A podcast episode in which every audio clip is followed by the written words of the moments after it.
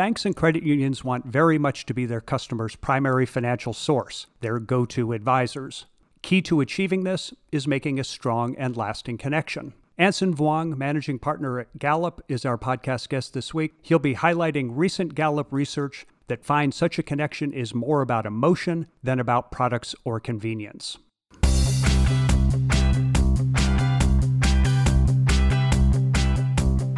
Actionable insights can help power smart decisions. Each week, the BAI Banking Strategies podcast focuses on important issues facing financial services leaders, as well as the emerging trends that are rapidly reshaping the financial industry. I'm Terry Badger, your host and the managing editor at BAI. Pull up a chair and join us.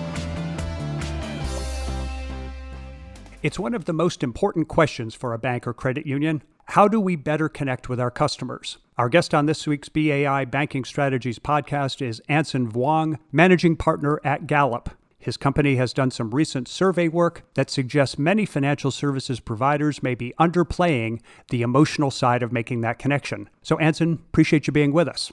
Hey, Terry. Nice to be here. Thanks for having me. So, your recent study focuses on financial services providers differentiating themselves in the market based on how well they tap into the emotional economy. So, what is the emotional economy, and why is this an economy that should be of interest to or importance to banks and credit unions? Yeah, Terry, important question. So, the emotional economy is a premise where actually we decide as a leadership group that people are not rational, that they're more emotional in their decision making and base most of their things related to who they shop with, who they buy with, who they provide their loyalty to based on their emotional attachment to those organizations and less of their rational attachment to those organizations. In fact, one of our senior scientists, Daniel Kahneman, won a Nobel Prize around human decision making and found that, in fact, 30% of decision making is made rationally. So for banks and credit unions, that could be products, rates, services, location, convenience, and 70% emotionally, things related to the brand related to the trusted advice that they provide, related to the empathy that's given to them in their service experience. And so most organizations we know spend a lot of time, money, and attention on the 30% and where Gallup works a lot with a lot of organizations on how to play the 70% as well. And so I'm not saying that 30% is not important, but the real unlock is the ability to actually differentiate and drive market edge based on emotional attachment, just not on rational uh, attachment. And this is really important to banks and credit unions, as you would imagine, because the services are fairly homogenous, right? A checking account's a checking account, a savings account is a saving account. Most branches are pretty much the same. Most digital platforms are more same than different. And so, really, where the differentiating comes in is really the ability to connect with your customers in a different way emotionally. So, your work on this theme, the distinction between the classic economy economy and the emotional economy. In terms of engagement, you also distinguish between a customer's financial health and their financial well being. So, how should we think about the differences between health and well being in this context and maybe the overlap between them as well? They have similarities too, right? Yeah, absolutely. So one of the things that Gallup study is overall well-being. One of the key dimensions in well-being is financial well-being. And just like a person would have emotional relationship with a specific bank or credit union, they also have an emotional relationship with their money as well. And so the most people conflate financial health and financial well-being as being the same. They're actually much different. In our work, in our study, in our research, we find that financial health is much more about the current state of your money. So it's about your money, where financial well being is your emotional relationship with your money. And it's very commentary to see that folks that have actually high income actually have really low financial well-being and vice versa. Uh, so you could all probably know like for example lotto winners who win the lotto and recite back that they were actually much happier before they won the lotto. It's because their emotional relationship with money has changed not just their financial p&l and so the more we can understand that as an industry the more we can actually help our customers and understand them better and provide them the right products and services that meets their emotional financial well-being needs not just their financial health needs. Now that we've sort of done the level set, what would you say are the key high level findings from your financial services study? Yeah, really three big things. Terry, one would be that as when we ask the question, does your bank or credit union looks out for your financial well-being? And they are able to answer that question on a scale of 1 to 5 where 1 is strongly disagree and 5 strongly agree. Only 46% of credit union members can say that they agree to that and only 25% of bank customers can say they agree to that. And so those are pretty low numbers. If you would imagine compared to all the marketing and advertising around financial lives and planning and things like that. We also know through our study that banks are actually starting to close the gap. And so as much as there's a big gap between a bank and a credit union, for example, on this specific metric, banks are making big ground on credit unions related to that. The second big thing is that what we found is that we know that when we think about financial well-being, there are certain high leverage moments that just happen more in person than in the digital platforms. And so when we think about financial well-being and where that influences the most, we see that actually having the highest influence within high-stake interactions inside human channels. And the third thing we found is that one of those high-stake interactions is actually around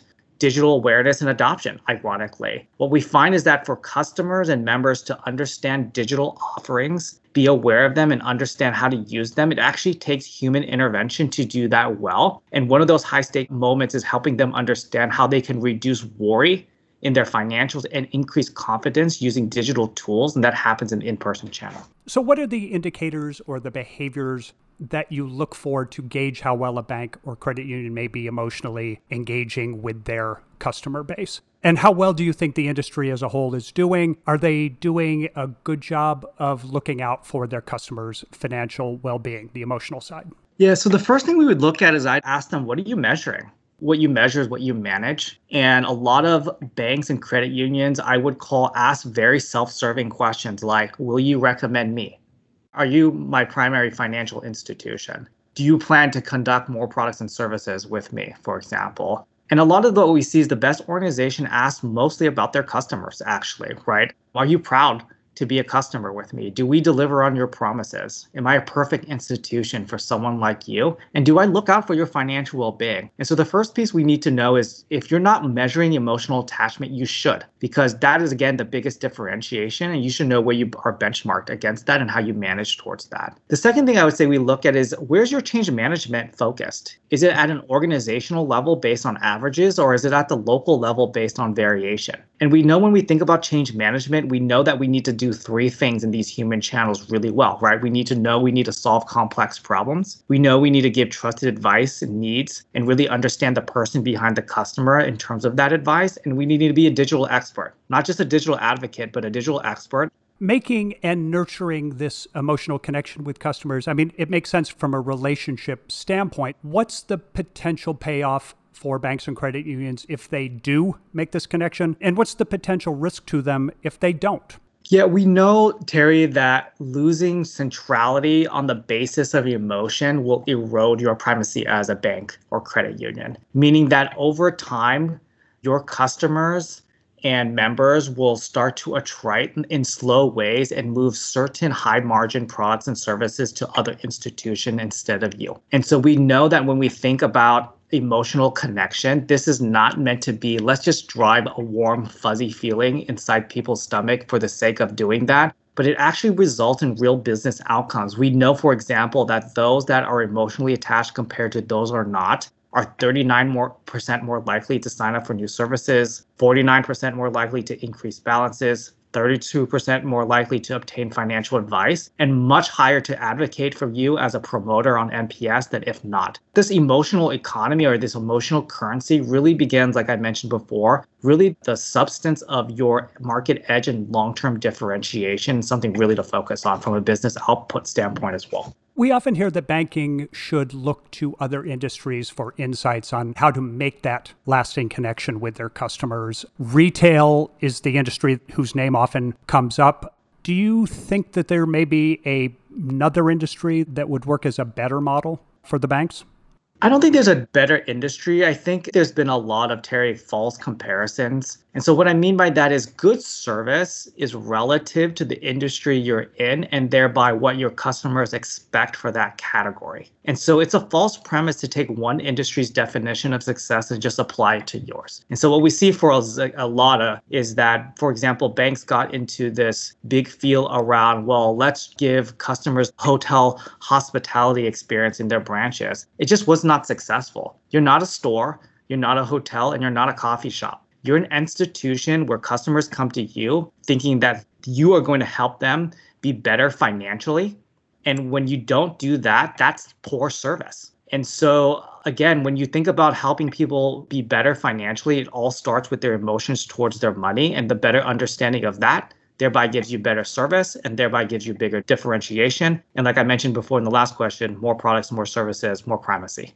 So, Anson, without getting into naming names, is there a type of bank or a size of bank or some other attribute that stands to give certain banks and credit unions an inherent edge or that creates an inherent disadvantage in being able to successfully tap into the emotional economy? Yeah, good question, Terry. You know, what we see is that although size can be corollary to engagement that the biggest factor that we see is those organizations who can manage their experience closest to the local level meaning what does that employee customer interaction look like on the contact center inside the branches on the phone for example or even when they log into online banking or get on their phone within the mobile app is to say what does that experience really look like and understand that variation? I would say that is probably the biggest predict difference in separating and sorting great financial institutions versus not on an engagement. Now, we do see in our data that, of course, the smaller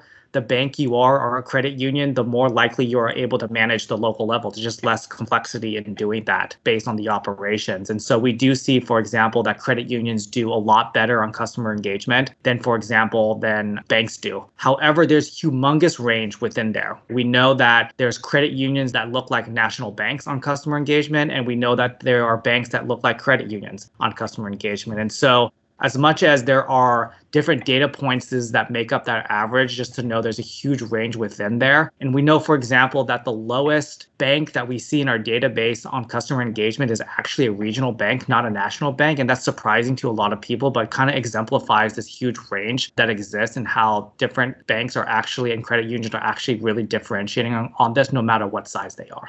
Based on your findings, how much do you think the ability or the inability to achieve that high level of engagement with customers can be traced back to institutional culture? Or do you think it's more connected to strategy or priority or something else? I think it's both, Terry. I think it first starts with the leadership and the leader's premise. We know at Gallup, we have a saying at Gallup as a leader, you better get your premise right because if not, the more you lead, the worse things get. And we know that a lot of bank leaders' premise is satisfaction, that rational economy, not the emotional economy. We also know that a lot of leadership's premise is averages, not local variability. We also know that a lot of leadership's premise is financial health, not financial well being.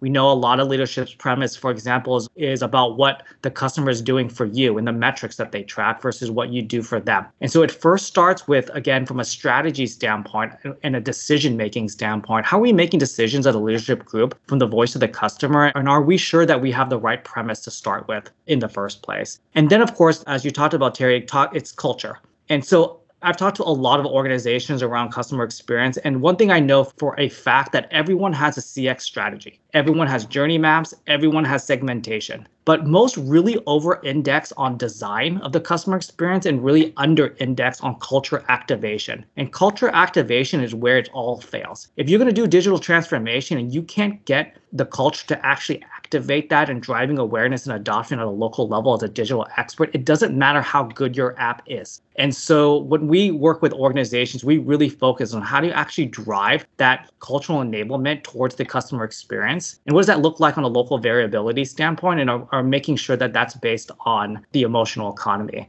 This change in focus that you're advocating based on your survey results from financial health centered around the right products to financial well being, which is more in tune with people's worries and their dreams. Are banks and credit unions staffed with the right people to make that sort of shift? I think yes and no. Let me start with the no first. I think there's, of course, an innate talent that people have around being able to have complex conversations with customers in a needs based, future oriented way. But those, as you would imagine, aren't easy to train and you need to hire from them. But at the same time, why I say yes and no, the yes part of that is when we look into our surveys and just even ask the customer, did the person you were interacting with even asked about your needs? The answer is most of the time no. And so it's not even about the talent in most places. It's really about the expectation to have these types of conversations, the mindset. This is what good service looks like. And these are the cues and clues that we as individuals need to be looking at when we talk and have discussions with our customers about. And so I just think in the first place, the low hanging fruit here is really around just setting the expectations. And without even changing a single person on staff, I think banks and credit unions could have a huge lift with just understanding that. That notion of connection, of engaging with the customer base. How is that changing as more and more of banking migrates toward digital and away from face to face interactions? Yeah, we know, of course, and banks have tried to drive this is to get these, I would call it low stake interactions like deposits and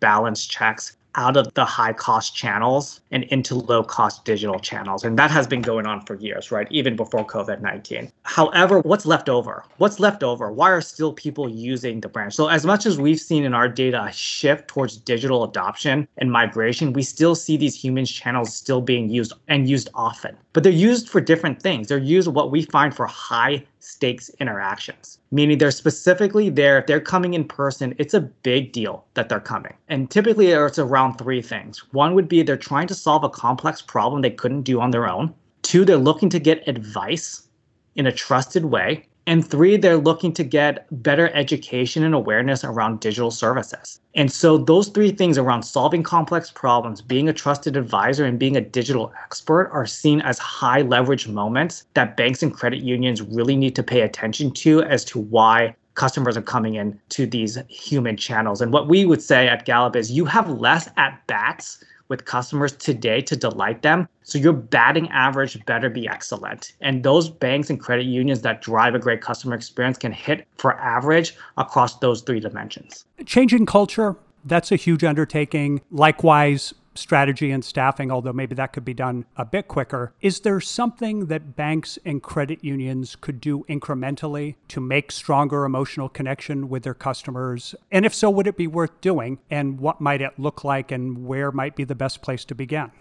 It's definitely worth doing. I would say it's really three things in terms of where you organizations could start. First, look what you're measuring. Consider what you're measuring as the mindset or the premise of your customer experience and how does that need to change? How can we build in more customer centric metrics to better understand the emotional economy and what every channel needs to contribute from a key driver standpoint for that emotional connection. The second piece I would say is you've got to build governance around these metrics. Let's not measure things just to measure them, right? A lot of these organizations that we work with measure things and it goes into a black box around actionability. And so what we say is you've got to build governance around this in terms of who's looking at the data, what's the closed loop process on this data, who's accountable for it, and how are we making changes proactively based on the data. And the last piece is to activate the local culture, especially the manager. We know at Gallup that 70% of the variance is at the manager level. And we need to make sure that, again, that if we're going to drive anything intentional around the customer experience, it starts with that local variability and reducing that. And the manager is the biggest proponent of doing that for organizations. And so we need to set what the coaching expectations are around the customer experience for that manager on an ongoing basis to drive that. Well, if that much success variance is tied to the local manager level, it does make a strong argument to first focus more effort and resources there. So, Anson Vuong from Gallup, thanks again for your insights on how banks and credit unions can better connect with their customers by focusing more on their financial well being. Thanks, Terry. Appreciate it. A few quick takeaways from our conversation with Anson Vuong from Gallup. First, Gallup believes many banks and credit unions miss out on connecting more deeply with their customers because their approach is focused more on offering products and services and convenience and less about creating that emotional connection as a trusted advisor. That trusted advisor status is important because the behavioral research shows 70% of consumer decision making is based on emotional considerations. For any given bank or credit union, long term viability may be at stake here. Creating an emotional connection can help an institution keep a central position in their customers' financial world. Centrality can lead to customers seeking more advice and services and talking you up in the marketplace. Losing centrality, Anson says, can lead to steady erosion in importance as customers move their higher margin needs to a competing provider. And finally, the COVID related acceleration in digital banking stands to make that emotional connection more vital and at the same time more difficult to achieve. Anson expresses it in baseball terms. With fewer person to person interactions, banks and credit unions have fewer at bats to delight their customers and thus establish that emotional connection. As a result, they have to hit for high average in those opportunities that they get.